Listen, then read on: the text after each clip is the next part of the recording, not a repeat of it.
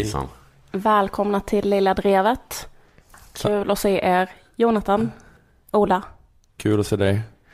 Gud vad allting är vidrigt i världen just nu. Alltså det är så jävla hemskt. Ja, det ja, ganska Hans illa. Rosling säger att det är bättre. Jag tycker det känns som att allting är liksom mycket, mycket värre än vad det har varit innan. Liksom så här på riktigt på väg utför. Jag hör en som inte har läst Svetlana Aleksejevitj. Nej, För då, Ja, men läs lite, lite våldsporr från östfronten. alltså vet man att, att Hans Rosling har fel. Nej, då vet man att han har superrätt. Okej. Då tackar man Gud för Syrienkriget. Ah, ja. Hur härligt det är, Ja, jämförelsevis. Men jag tänker bara om man jämför med så här typ för ett år sedan eller något. Man kan undra så här, är det verkligen så att allt har blivit mycket värre eller är det bara en känsla? Ja, Då, då kommer jag säga att det är bara en känsla. Men jag kan berätta svaret för er.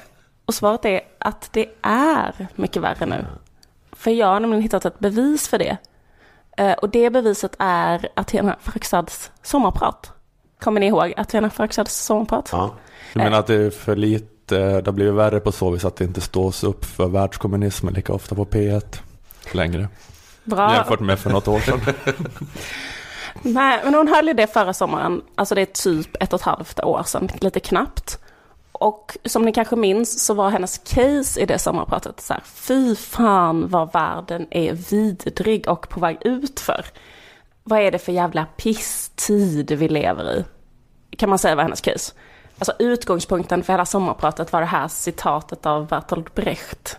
Vad är det här för tid när ett samtal om träd nästan är brottsligt eftersom det innebär tystnad om så mycket grymhet? Minns ni det? Den här världen är så pissig just nu så att eh, man bör bara prata om just det. Därför att liksom samtal om allt annat innebär då tystnad om de verkliga problemen, betyder ju det här citatet typ. Vad var hennes tes där, förstår du det? Alltså var att, att, man att, man, att man ska ändå få tala om det? Eller nej, att man inte... Nej, att man måste bara prata om Världssorgen. världssorgen därför att världssorgen är så stor just nu så att om man bara pratar om någonting annat, typ träd eller översätta det, Paradise Hotel eller något sånt där, då liksom f- eh, Då är det ett brott. Det är ett brott, exakt. Men när man har nu de problemen som hon tog upp då, då känner man ju så här. Vad är det för utopi hon beskriver? Sommaren 2014. Summer of 69 känner man om man jämför nu med, de samhälls, med vilka samhällsproblem som finns nu. En sak hon tog upp var till exempel det växande högerextrema våldet. Och då tog hon upp den här händelsen i Kärrtorp som var aktuell då, när ett gäng nazister attackerade då en antirasistisk eh, demonstration. Och nu när man tänker på det så blir man ju så här, herregud vilket normalt och trevligt nazistiskt våld det där angreppet i Kärrtorp. Några helt normala nazister som kastar flaskor på ett gäng överåriga AFA-aktivistiska småbarnsföräldrar. Vilken pittoresk och normal svensk gatukonflikt. Det är skillnad från nu när någon jävla dåre med en mask liksom tar ett svärd och bara går rakt och liksom hugger ner små barn i en skola. Eh, nu när man tänker på de där fulla nassarna i Kärrtorp som kastar flaskor, då känns ju det som minnet av en lycklig barndom. Vad är det här för en tid när ett samtal om flaskor i huvudet på överåriga AFA-aktivistiska småbarnsföräldrar nästan är brottsligt? Eftersom det innebär tystnad om så mycket grymhet. Känner man idag, hösten 2015. Och en annan sak som eh, Athena Farrokhzad pratade om var ju liksom hur svårt det var att få asyl i Sverige, hur mycket högerextrema partier växer i Europa. Klipp till sossarna stänger bron, Mar- Marine Le Pen kommer att bli Frankrikes nya president. Eller Mellanöstern. Det var också en sak som Athena pratade om i sommarpratet, att det var hemskt i Mellanöstern. Och nu är känslan så här, åh, Mellanöstern 2014. Sommaren 2014. När det enda problemet man hade i Syrien till exempel var att Assad bombade sin egen befolkning. Ja. IS var vi fortfarande lyckligt ovetande om. De var så små så folk här hade nästan inte, in- inte ens, visste nästan inte vilka de var, eller hur? Den enda terrorgruppen vi kunde namnet på då var Al-Qaida. Som ju nu känns som en mysig terrorgrupp. eller hur? Ja, det gör de verkligen. Man ser en bild på bin Laden nu och känner så här, han borde vara julvärd. Han är väl julvärd. Sluta nu Ola. Som jag förstod av Twitter var det bin Laden som utsågs till julvärd. Eller? Brian Adams skulle kunna göra en sentimental låt om Mellanöstern 2014. Vilken jävla fest det var då. När man tänker på sommaren i Mellanöstern 2014 så blir man så här, så kul kommer jag aldrig ha igen. Det är en så sorglig känsla också. Alltså att barn som är födda efter sommaren 2014 kommer liksom att vara ledsna för att de inte fick vara med den här fantastiska sommaren i Mellanöstern 2014. Kommer folk ljuga om att de var med den sommaren? Ja. Det visar sig att de är födda två år senare. Bara för att de vill ha varit en del av den här ljumma sommarbrisen. Bara Al-Qaida, Al-Baghdadi, vem fan är det? Ingen vet ens om det. Den ljuva barndomen. Ja, så känns 2014 nu i liksom då ljuset av pissåret eh, 2015. Men eh, jag vet inte, ja. Det är svårt, man får passa på ändå tänker jag. och, Eh, tala om träd. Ifall det är det man vill. För man vet aldrig hur stigmatiserat det kan bli framöver. Var det värre under andra världskriget? Om man säger att det var. Men Ja, det också- var det också. också om man säger så här, Summer of 69. Jag menar, även då hade ju Athena och, och Liv gått och skällt ut alla som hade haft kul för att de inte tänkte på Hanoi-bombningen eller något sånt där. Så att det är ju svårt, det är ju svårt att tänka sin tid då det är rimligt att prata om träd. Det skulle vara i sommaren 2014. Om jag verkligen får. Om jag ska säga en sommar. Ska jag säga den. För jag har helt missförstått det här citatet. Ja, jag märkte det. Det tog väldigt lång tid för mig att förklara det. Men Vad trodde du? Att man skulle prata om träd? ja, att, ja, vad är det här för jävla tid? Det är klart vi måste kunna tala om träd. Så trodde jag att, att hon, men, att hon menade. Men är det så Bertil Brecht menar egentligen? Nej men alltså Bertolt Brecht. Bertolt Brecht, Bertolt Brecht. Bertolt Brecht. Men Bertolt Brecht sa ju det citatet under tiden när det var, var det innan eller efter precis andra världskriget? Alltså det var ju liksom under tiden det var liksom ehm, de intellektuella var tysta om nazisternas liksom jättestora framgångar och inte tillräckligt mycket liksom så här talade mot dem i media så. Det är det han syftar på. Att liksom Okej. under tiden när nazisterna typ höll på att göra maktövertagandet, då liksom tyckte han att det var fel att skriva en liten insändare som var så här, vilka vackra träd som växer här i Berlin, har ni tänkt på det? Samtidigt som eh, Hitler was rising. Jo. Jag tror det är det han menar. Alltså, jag skulle kunna åka tillbaka i tiden och tala med Bertolt Brecht. Och säga, man måste väl kunna ha två tankar i huvudet. Det är så himla bra argument tycker jag. ja det är bra. Men Athena är inte rädd för det. Hon har en tanke i huvudet. Nej, Nej, hon har två också. eller nej det vet jag inte. Nej men jag tror att hon har eh, mest en. Ja. Att hon gjorde bedömningen att det var ett undantagstillstånd på samma vis som eh, i Nazityskland. Ja. I Sverige 2014. Precis. Att man bara får tänka på, på eh, motståndet.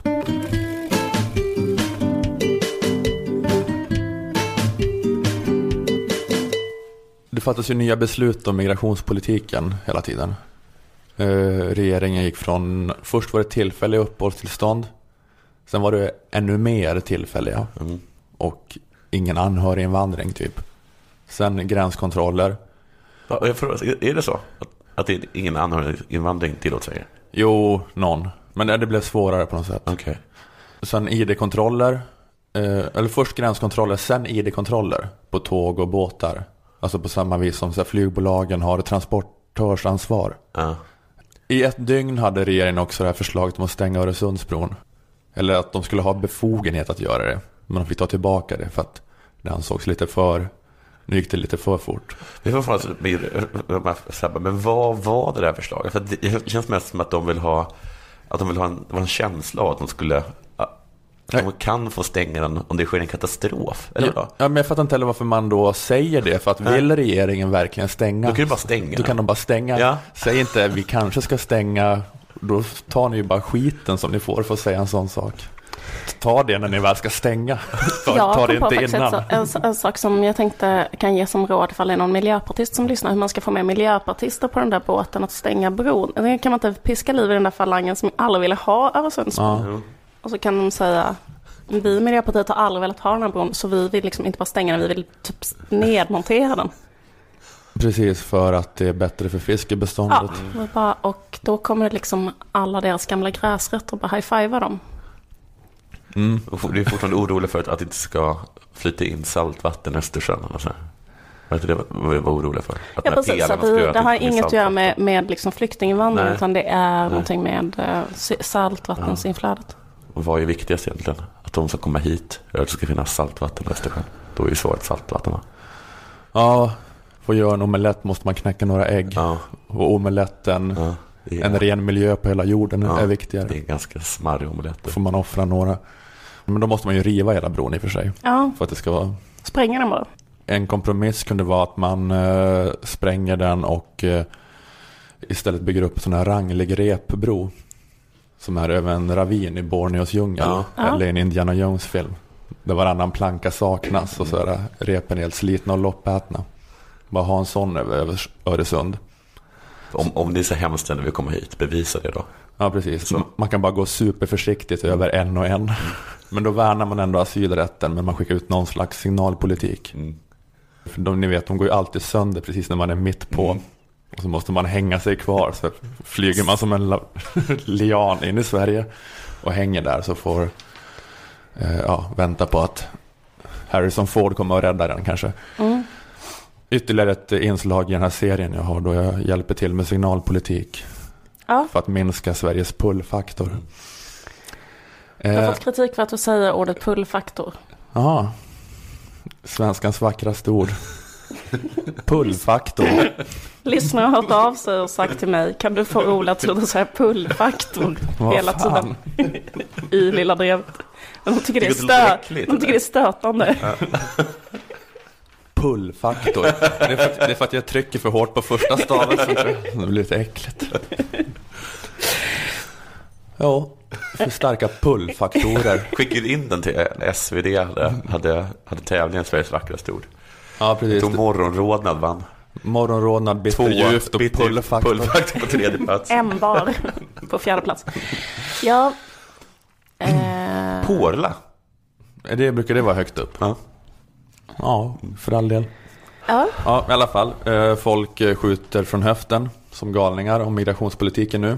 Blir- Det har blivit så här väldigt fri brainstorm om vad man ska, kan göra för att eh, stoppa flyktingströmmen.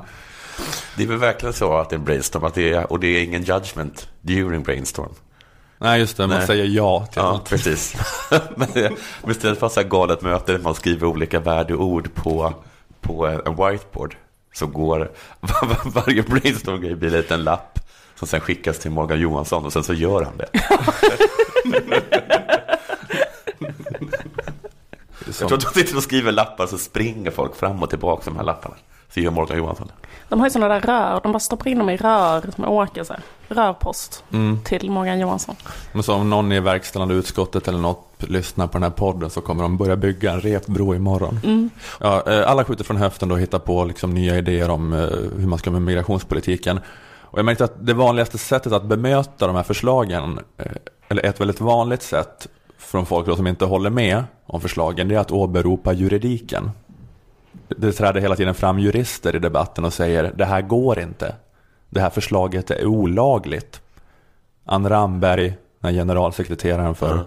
advokatsamfundet ut hela tiden. Någon som heter Viktor Banke uttalar sig jämt.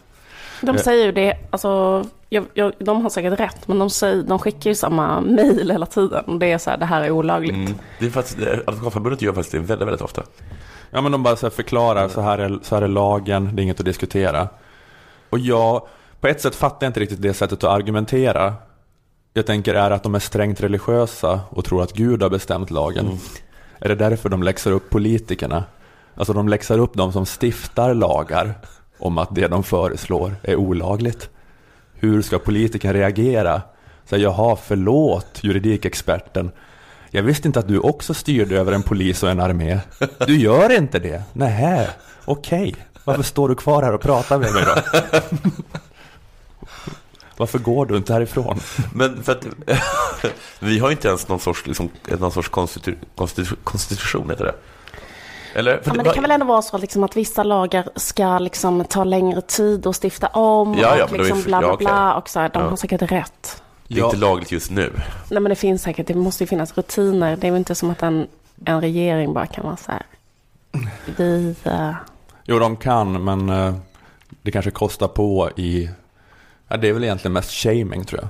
Det kostar på i. ja det verkar inte ha någon annan effekt. Mm. Även lagrådet, att det bara är så här. Lagrådet säger kolon, det här bryter mot alla mänskliga rättigheter och är olagligt. Som bara, Mm. ja vi har redan genomfört det. Ja, men, eh, jag läste ett blogginlägg av eh, en statsvetare som heter Anders Sundell eh, som skrev att eh, en lag har bara kraft så länge alla förväntar sig att alla andra ska följa den. Och EUs då förordningar och konventioner när det gäller flyktingar är extremt kraftlösa vid det här laget utifrån det synsättet. Alltså risken att svenska politiker ska få skit från övriga EU för att de bryter mot dem, det är ju ungefär lika stor som risken att jag ska få skit från min bekantskapskrets för att jag begått brottet fildelning. Ja. Eh, om ni förstår. Eh, Så, eller jag menar bara att alltså, juristerna i debatten är ju sådana som vill stå upp för den generösa flyktingpolitiken. Och jag tror vid det här laget att det är bättre att förklara varför man tycker att olika typer av restriktiv flyktingpolitik är fel moraliskt. Snarare än att säga att det går inte. PGA-lagen som alla redan skiter i. Eh, men en annan invändning eh, som du var lite inne på Liv, eh, som juristen har är att man ska vara försiktig med att göra stora ingrepp.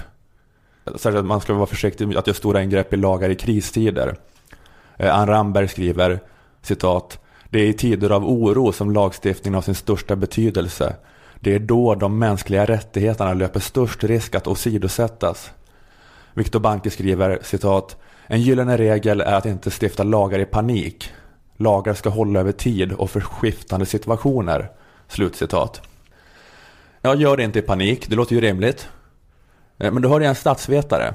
En annan statsvetare. Det är lite statsvetarna mot juristerna här. Man får välja vilka man hejar på.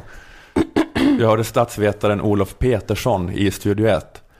Eh, Han fick frågan eh, om det var problematiskt att regeringen fattar impulsiva beslut i panik under kristider. Men att de liksom inte riktigt verkar veta vad de själva vill, att de byter politik. Dels när det gäller asylpolitiken och det här väldigt hårda omfattande förslaget som kom här om veckan. Och sen också att man igår säger att vi bryr oss inte om lagrådet, jo men nu bryr vi oss dem. Och, alltså, de, är, de känns lite vindflöjlar, det kan ju lätt uppfattas som det. Så påverkar Jo. inte det förtroendet för dem? Nej, det har faktiskt inte. Nej. Inte alls. Vem talar, vad, vad säker han var? Vad menade han? Det är, ingen- det är inget problem. Ja, Han menar att det är tvärtom. Om nu regeringen har rätt att systemkollapsen hotar, då vore det konstigt om man inte gjorde drastiska åtgärder. Ja, juristerna säger att man inte ska göra något förhastat när det är kris. Men statsvetaren säger det är väl exakt då man ska göra det. Det rimliga tillfället att få panik, det är väl när det är panik. Det hade varit ansvarslöst att inte balla ur nu. Men han menar liksom det att, att, eh, att det är bra för att eh, då tycker folket att man gör någonting. Att det hade varit värre att inte handla. Ja, men för det hade sett illa ut också. inte för hur det ser ut utan för att hur det är då. Alltså givet då som man säger, om, om det är, om politikerna menar att det är som de säger att det är. Så måste de ju balla Måste ur. de springa runt som här. Ja.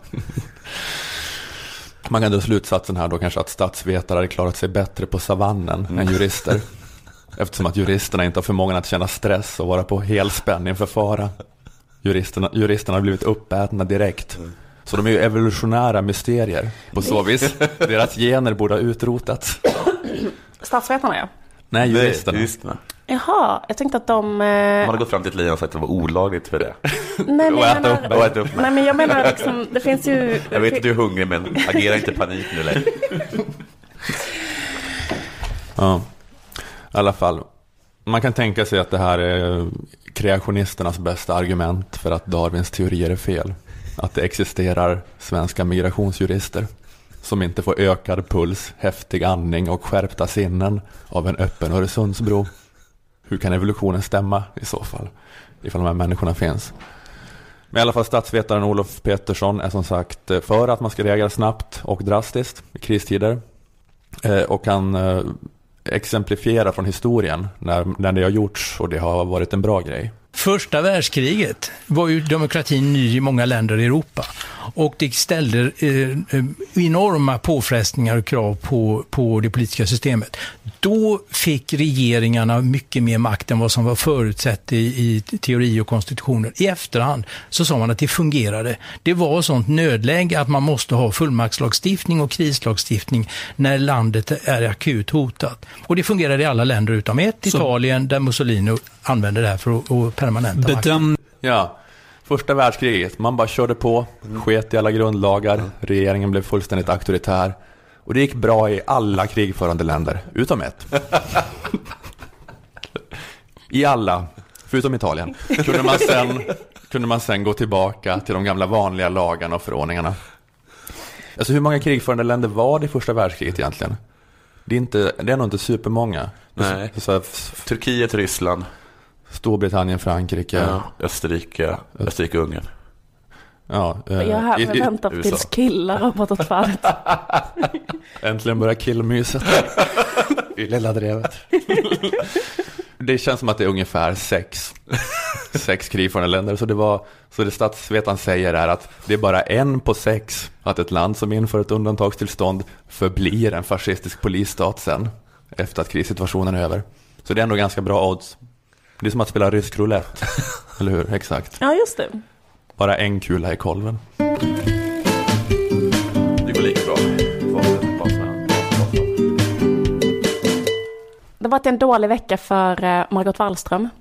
Och då men- menar jag inte det här med att hon har eh, orsakat en diplomatisk kris med Israel. Nej, utan? Utan en sak som måste kännas mycket, mycket värre för henne. Nämligen att en svensk fånge fängslad utomlands i en diktatur har blivit frisläppt. Vem då undrar ni? Är det David Isak äntligen som UD har lyckats få loss ur fängelset? Nej, det är inte en journalist fängslad för sina texter som har blivit frigiven, utan en fotomodell som blivit benådad för sitt kokaininnehav. Jag pratar självklart om den svenska fotomodellen Farsan Atari som har suttit i två och ett halvt år i fängelse i Dubai för att han haft på sig 21 gram kokain. Oj, det är mer än vad jag skulle kalla personligt bruk. 21 gram, det är jättelite. Det är lika lite som en själ väger. Jag har, Ska vi gå miss... iväg och snorta en hel själ? jag har inte hört talas om hans existens eller hans...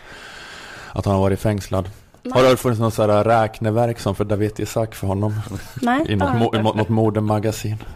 Men i Dubai, alltså han blev dömd till döden först för det här Ja. innehavet. Eh, Och sen blev straffet ändrat till 10 år. Och sen på ganska kort tid ändå, bara två och ett halvt år, avskaffat, frigiven. Hur, hur kommer det sig? Han har gjort det helt utan hjälp av Margot Wallström. Margot Wallström har inte, eller svenska UD, som ni sa, det har inte funnits något räkneverk, ingen har brytt sig om den här svenska modellen. Vilket jag kan tycka är lite tråkigt eftersom det har blivit lovad en feministisk utrikespolitik. Och vad är att verkligen jobba för svenska kvinnors intressen om inte det är att få hem våra manliga modeller igen. Hör, hör. Det är vad jag hade kallat systerskap, Margot. Ska de bara få Millions of people have lost weight with personalized plans from Noom, like Evan, who can't stand salads and still lost 50 pounds. Salads, generally, for most people, are the easy button, right? For me, that wasn't an option. I never really was a salad guy. That's just not who I am. But Noom worked for me. Get your personalized plan today at Noom.com. Real Noom user compensated to provide their story. In four weeks, the typical Noom user can expect to lose one to two pounds per week. Individual results may vary. ha något att vila ögonen på i, i fängelser i Dubai? Ja, men jag tänker att eh, det som jag eh, tänker måste kännas jävligt surt för Margot Wallström. Det är så här att hur har då eh, farsan Atari kommit ut ur fängelset? Det kan man fråga sig. Ja. Svaret är så här, han har gjort det själv. Han har haft en egen kampanj där han har lyckats smöra så mycket för Dubais regim så att han har kommit loss. Alltså han har gjort Margot Wallströms jobb bättre än hon själv inifrån fängelset. Eh, bland annat genom att han har lyckats spela in en rap till, riktad till um, Sheikh Mohammed bin Rashid Al Maktoum. Uh, eh, som har fått honom att smälta. Vi kan lyssna lite. Första raden om man vill hänga med i rappen är så här. I really want you to know I didn't use drugs. I really want you to know I didn't use drugs. I always said no, no matter where I was. My test was clean. I'm a healthy man. I don't even smoke. I hope you understand. The legal substance wasn't even mine. Had no intention to any kind of crime.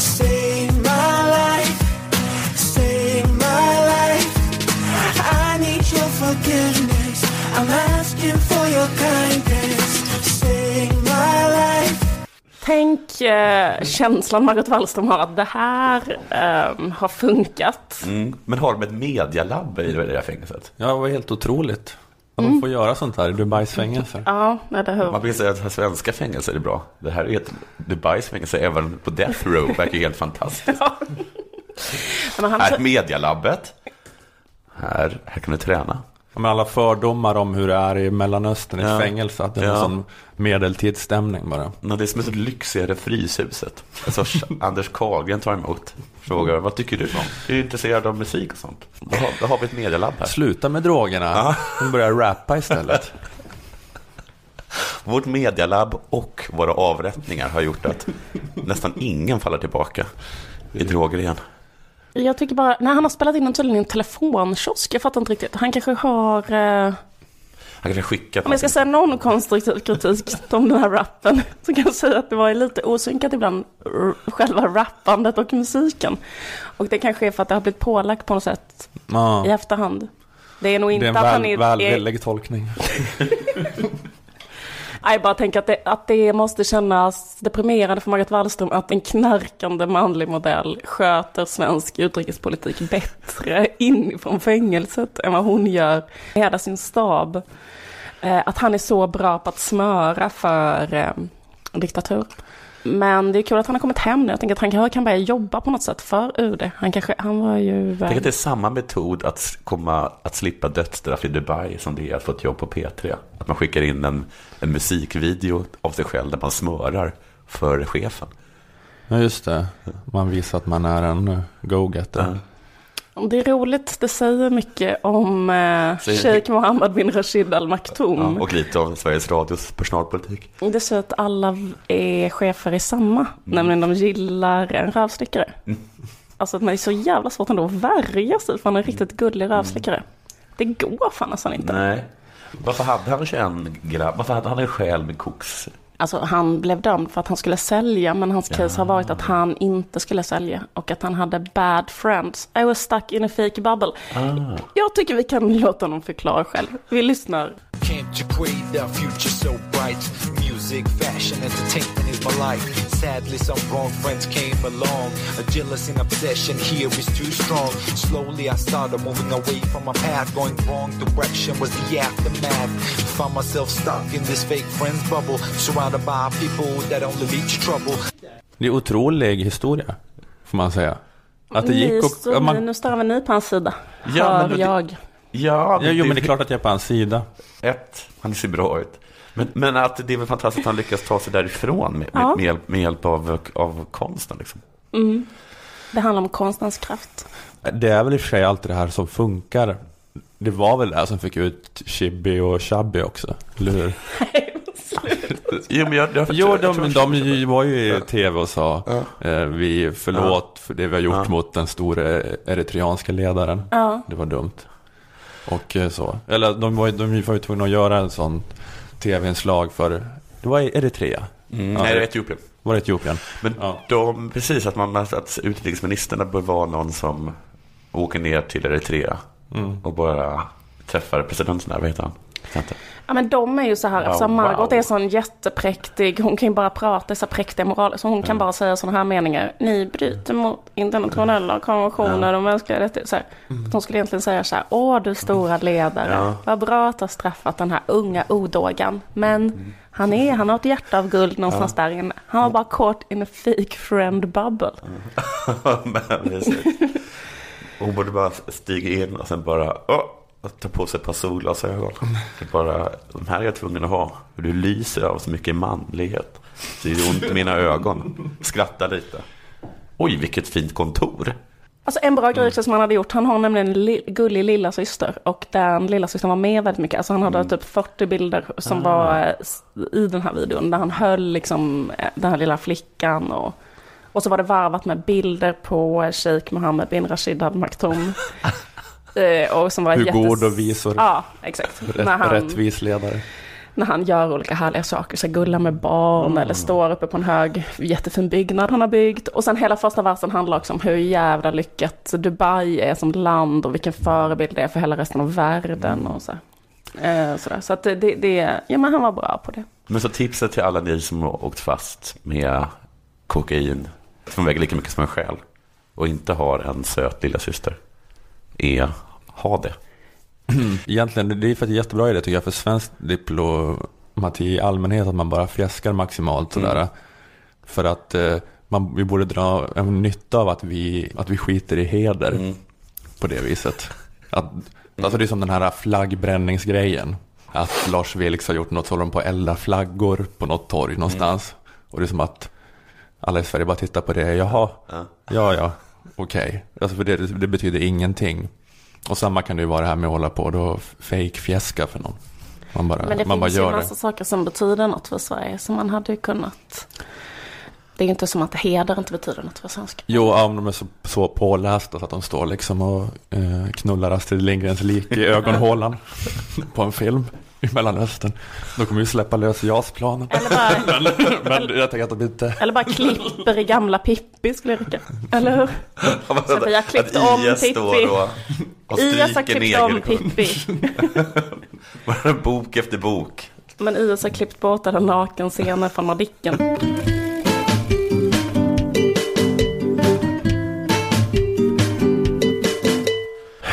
Jag var på releasefest för någon dag sedan.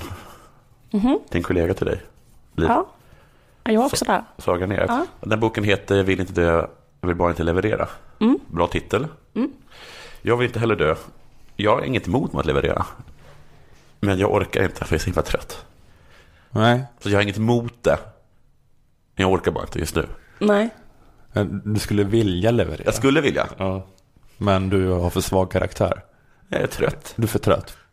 Så att jag kommer bara svamla lite nu. Okej, Jag kommer skrika ut olika saker, olika stödord. ja. Och sen så hoppas jag att ni har någonting att säga om det. Men jag är glad att du inte vill dö. Nej, nej. Mm. Och jag, det är inte så att jag inte heller vill leverera. Jag vill inte dö. Jag vill inte dö, jag vill inte inte leverera. Nej, Men det Det går är inte. inte lika klatschy. Nej. Men det går inte just nu. för jag orkar inte. För jag orkar inte. Så heter din bok. Ja. Det är inne i ganska, med ganska långa titlar, jag för mig. Ja, ja, det spelar ingen roll. Jag tänkte att eh, Ann Heberlein kunde skriva en ny bok. eh, För att hon har ju varit ute och, och vevat en del i det här Mohammed karikatyrteckningsdebatten Mm. och sådär. Att hon är väldigt emot att man ska rita så. Mm. Hon skulle kunna skriva boken Jag vill inte att Lars Vilks ska dö. Jag vill bara inte att han ska leva. Mm. Bra. Julkalendern. Mm. Julätarna. Ja. Den uh, har tydligen fått jättemycket kritik. Ja. Först var jag på den här kritiken. Mhm. För det, det har jag fått kritik för att det inte är kul för barn. Det är Inte ingen, det är ingen barn, saga. Nej, det, är och så bara, hade du- det är bara vuxenhumor. Och så hade du en rolig spaning om att barn inte uppskattar den för att de uppfattar inte den sexiga kemin mellan programledarna. Hade barnen kunnat uppfatta den så hade de också älskat det. Så man får anstränga sig för att förklara Man får det för sin femåring. Hur, hur sexigt det busiga flörtandet är. Och när, när det väl sjunker in så kommer även de uppskatta det. Men det är först framåt lucka 15-16 Ja. kanske. Så de uppskattar det till fullo. Precis. Jag lyssnade på Studio 1 var det, hade de intervjuat han, den här, en av de här personerna som har skrivit Sune. Mm. För han hade också tydligen gjort någon eh, julkalender som var jättekritiserad. Sen blev den väldigt älskad i efterhand. Ja. Men den, den här, äh, jag har ju sett den här, den här är ju väl, väldigt rolig. Ja. Fast det kanske är för att jag är vuxen som jag tycker det. Jag tyckte också att den var rolig. Alltså jag tycker de bara kan avgöra rakt av att det är en jättebra julkalender och alla som inte fattar det är ju bara Mm. idioter. Hur kan man gå ut och bara, åh Camilla Läckberg tyckte inte att den var bra. Nej men vad kul att vi har henne, hon får bedöma vad som är kvalitet. Okej, Ja, j- jätterolig julkalender. jätterolig julkalender. Mm. Men det är inget problem för barn gillar ju allt. Så det är även de barn, alla, de hade intervjuat med dem och eh, ma- massa ungar. Och sen så sa de att det som var absolut bäst med julkalendern, det var att den bara var. Sa barn det? Ja. Alltså så julkalender som allmänhet. Vad är det bästa med julkalendern? Att den finns. Aha, okej. Ja. Mm. Tyckte du att den här, nej den här var väl inte lika rolig, men den är, men den är bra för att den finns. Mm. Det är inte så viktigt vad det är, bara att det är. Ja, men det kan jag Det förstå. var oerhört svårt att tro att man skulle kunna skriva en sån dålig julkalender så att barn inte skulle uppskatta den. För att så fort som den är gjord så finns den. Och därmed har den uppfyllt det enda Men eh, kriteriet. jag har en spaning om barnprogram och det är liksom att barnprogram har alldeles för hög ambition. Jag tror att det absolut bästa barnprogrammet, eh, nu när det finns YouTube, då kan ju liksom eh, enskilda personer lägga upp vad fan som Ja. helst. Och det är en jättepopulär grej, det är att, som mina barn älskar och som jag tror skulle vara det absolut populäraste barnprogrammet, det är liksom att ha en och en halv timme i sträck, Ja. där någon öppnar Kinderägg. Ja, ja, ja, gud vad kul. Och så kan man få man se vad, vad de man se vad det var. Så knäck, öppnar de ett till, Ja. sen öppnar de ett till. Mm. Och så knäcker de så här chokladen Ja. så att man kan se att det är gott också. Oj. Alltså förstår du? Man hade kunnat ha det som julkalender. Ja. Och sparat ett antal miljoner och kunnat ge det till flyktingar. Men, ja, men att man kan tänka på det som SVT-producent, man inte behöver bry sig om det. För att i och med att du har en slott så har du redan lyckats. Ja men det är väl väldigt, eh, det är ganska otryggt att, att vara barn. Ja. Man är så här förvirrad och Ja. så att det, man gillar ju alla fasta punkter. Så då är det till exempel härligt att julkalendern finns. De brukar också säga det att en frånvarande förälder är typ värre än en misshandlande alkoholiserad förälder. Jag är inte helt säker på att detta stämmer. Men Källa. En närvarande alkoholist.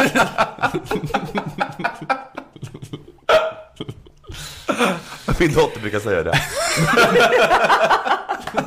Gud vad bra att du är här, pappa. Äsch, strunt i att du rang, raglar omkring, pappa. Du är här och det är det som är viktigt. Ja, men eh, vad intressant. För annars så kan man liksom... eh, Men de finns man inte. Så det, hade, Ja, men det finns väl säkert någon En gräns dålig- då det är bättre att den är frånvarande. Men, En rikt, om om ni tycker att den här är dålig, den här julkalendern. Tänk då vad den riktigt, riktigt dåliga julkalendern. Det är den som inte existerar. Mm, tänkvärt. Tänkvärt. Jag har en spaning om eh, julkalendern som jag skulle kunna ta in nu. Ja. Men jag funderar på en sak med julkalendern som är så här att de har ju eh, ett case liksom ehm, i kalendern som är att de ska visa att det, liksom, historien har sett olika ut beroende på hur mycket pengar man har haft. Alltså att det var olika att leva så här, på 1300-talet om man var rik och fattig. Så Ja. de brukar göra så här liksom, en dag är de fattiga och sen nästa dag är de rika. Ja. Och så gjorde de också historieätarna. Och eh, det var en lyssnare också som skrev ett mejl om det här in till Lilla Drevet och tipsade om den här spaningen. Så jag också har faktiskt tänkt på att... eh, Du hade tänkt på den innan lyssnaren skrev. Ja, men du jag tänkte, sagt. du och jag såg för fan på ett avsnitt och du, vi pratade om det här att de hade avskaffat klassamhället. Sa inte jag det till dig? När, när vi tittade på det här avsnittet om eh, eh, Om ståndssamhället. Ja. Ja, ja, de sa i det avsnittet fram på 1800-talet så, Så så avskaffade- avskaffades ståndssamhället. Exakt, så vilket det gjorde Ja. och ersattes med ett klassamhälle mm, som var baserat kanske mer på ekonomi än på börd. Liksom. Men det som de visade där var att alla fyra stånden, alla de barnen lekte med varandra och käkade tårta tillsammans och så. Och att det såg ut som att så här, klassamhället avskaffades typ, eller sånt där. Och även på även i historieätarna så liksom är det så att typ så här, det är någon gång liksom vid 1950 eller något sånt där så slutar Erik och Lotta med det här att de lever som fattiga och lever som rika. Alltså när de gör 80-talet så är det inte så här en dag lever vi som sådana börshajar och nästa dag är vi sådana Finland, eh, vet det, gravt alkoholiserade finska invandrare i Hökarängen på 80-talet. Som vänder på varandra krona för det måste gå till sprit. Ja, just det. Just det. Eh, Men så hade man ju också kunnat göra.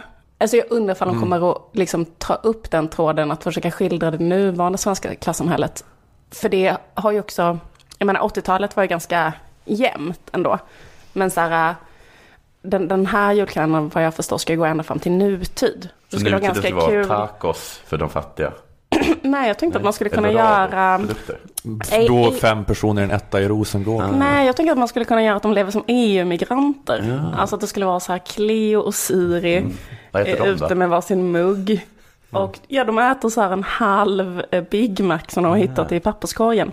Och sen river Malmö stad deras, eh, deras läger. Eh, Tarek Tyler kommer in och har gjort en sån här eh, halv eh, Big Mac. Som han liksom har... Eh. Låtit ligga i en soptunna i en natt. Exakt. Ja, precis. Ja, jag bara undrar om det kommer bli så. Och nästa dag får de vara så här. Vi är en läkarfamilj som har avknoppat vår vårdcentral och gjort ett miljonklipp och äter raw Ja, food. just det. Kan man skratta åt vem som Här är äter godast. Åh nej, vi fick en dag på 5.2-dieten. Det här var en dag när den här läkarfamiljen inte äter någonting. Cleo bara, åh nej. Jag är hungrig. Ja, men jag är hungrig. Tyst. Ja, men nu. Imorgon du. Imorgon blir vi EU-migranter, då kan du få lite pommes. Eh, Eh, eh, Ske- fortsätt. vidare. Vidare. Nobel. Nobelpriset. Det kändes Nobelpriset om man frågar folk utomlands. När de tänker på Nobelpriset så är inte det fysik. Vilket Det, och som- det är absolut inte litteratur. Va? Utan det är ju fredspriset. Ja. Om du frågar en amerikan Ja. Nobelpriset, då tänker de på fredspriset. Mhm. Det är det kändaste. Okej. Det är det som får mest uppmärksamhet. Det är Norge som har det. Det gavs alltså till norska stortinget att, ge, att bilda en kommitté. Som en kompensation för någonting vi har gjort mot Norge? Nej, inte alls. Det var union det var då. union då med dem. Jag var på Medelhavsmuseet för några år sedan. Mm. Tittade på två stycken mumier. En liten lapp då längst ner som sa att de här vi har fått av eh, Egyptens kung. Någonting sånt, kanske. 1902 kanske. Mm. Egentligen var det fyra som vi fick. Två står i Oslo. Så det är problem med den här unionsupplösningen. Det blir kvar lite grejer va? Ja men dels Det kvar lite grejer. all olja i Nordsjön Ja. och fredspriset. Och nu också de här två mumierna. Och Maria Bonnevie. Har flyttat dit, eller? När eh, det tog slut mellan mig och min tjej, då köpte hon ut mig från den gemensamma sängen. Mm. Och jag gav upp eh, ett lakanset då. Ja. För det hade hon fått av min mor. ja, det har jag hört om i februari Ja, jag vet. För att så gör man va? Ditt är ditt och mitt är mitt. Och har man någonting gemensamt så löser man det med en skiljesumma. Ja. Så går det väl till va? När två vuxna gör slut. Men, du menar att Norge borde betala skadestånd Nej, men- för, för så här, svenska grejer Man som ut- placerades i Norge på grund av unionen? Nej, man behöver inte ta något skadestånd, man kan bara skicka tillbaka dem. Det, blev, det, det är lite konstigt va? Du la tillbaka fredspriset? Ja. Eller, det har aldrig varit i Sverige kanske, men Nej. du vill ha det? Har de liksom en fest? En egen fest? Ja, jättefånig fest. De bjuder in så här Rihanna och sånt. De är så himla Nouveau Riche-aktiga, norrmännen. Mycket pengar, lite smak. Ja, det är också det att, det är, att de blir så patetiska i sina val utav Ja. pristagare. Att Ja, och bara att någon, någon sån norsk farbror vill ta en selfie med Obama. Ja. Det är därför de... Men du, man märker att de är så här kändiskåta. Att de, de brukar bjuda in typ så här, vad kan de bjuda in? Vad heter han? Heter han James Franco, vet han det? Den där skådisen, att typ han får vara värd. Det är han som är värd för, för galan. Mm. Ja, det är ingen, ingen värdighet. Och det hjälper inte till om de tar dit sitt kungahus, för deras kungahus är också Nej, det är ju här, lika trashigt, Det är lika trashigt. Ja. Det är bara som att se Märta Ja. sitta där med Ja, mätt precis. Marit. Man tar sig för pannan. Ja, gud. ja. Men det är så med länder som inte saknar anor och saknar en gammal adel och så vidare. Ja, precis. De, Så har de, inte, de, ingen- de får har, hitta på en. Och Då blir det så här vulgärt liksom. Nej, precis. För det är ett sting i hjärtat varje gång som jag slår på tvn och så sitter hela den där äh, trash-eliten och delar ut ett pris de, in, så de borde lämna tillbaka liksom. Ja. Ja, förlåt. Var, var det här apropå, eller nej? Nej, det var ju bara svammel säger jag. Ja, just det. Jag kastar ut eh, Mm. tankar. Ja, okej. Eh, läkarna i Sverige säger att de har alldeles för lite tid till sina patienter. Ett läkarbesök med en, eh, så är ungefär 10 minuter avsatta till en patient. Mhm. Och det är de stora problemen, bland annat att, de inte kan informera diabetiker om vad de ska äta. För att det är en för lång lista, för de kan äta väldigt mycket ändå. Det tar minst 25 minuter. Det var bara det exemplet jag fick. Men jag, men, men jag kände att det om något är skadligt. Läkare som har för lite tid. För det är en grogrund till eh, eh, kvacksalveri. Okej. Var, varför skulle man gå till en homopat doktor än till en riktig läkare? Vad kan få en människa att drivas åt det hållet? Homeopater har ju ingenting att komma med. Men varför är det ändå folk som går dit? Det är väl liksom att man känner att den liksom västerländska läkemedelsindustrin får försöka förgifta en för att tjäna pengar. Snickelsnack. Det har med tid att göra. En homeopatdoktor träffar sin patient 40 minuter. Mhm. Då fanns det ytterligare ett skäl. Men det här beror väl på eh, Det här beror väl på marknadstänkande inom välfärden. Säg det, Jonathan. Att det är det det beror på. Det beror på lean production. Om man går till en homeopat så tycker man att de är bättre. För de frågar så här, hur mår du? Och sen får man sitta och gnälla i 30 minuter. Och den lyssnar på den och ser den. Mm. Och sen ger den dig vatten. Och sen är du nöjd. Inte för att vattnet gör någonting. Utan för att någon har lyssnat, ställt frågor, visat intresse, Mm. tagit sig tid. Ja. Gör det läkare. Okej. Mm. Ja. Ja, men det var bra. Du gör ett potpurri här av tankar. Allt det här kommer genomföras, allt du säger. Det är som en brainstorm och eh, om det hade varit, eh, om det hade varit liksom ett möte med, med sossarna och Miljöpartiet så hade allt det här nu varit genomfört. Jag menar bara att det finns verkligen... Fredsbeslutet i Sverige. Läkare hade haft en timme per patient. Och vad var det mer? I julkalendern. Att det, man inte behöver vara så Man hade inte orolig. behövt... eh, För det är en succé ja, om ni har gjort det. ja. Budgeten för den kommer vara noll kronor nästa år. Ja, se bara till att den är gjord. Mm. Okej.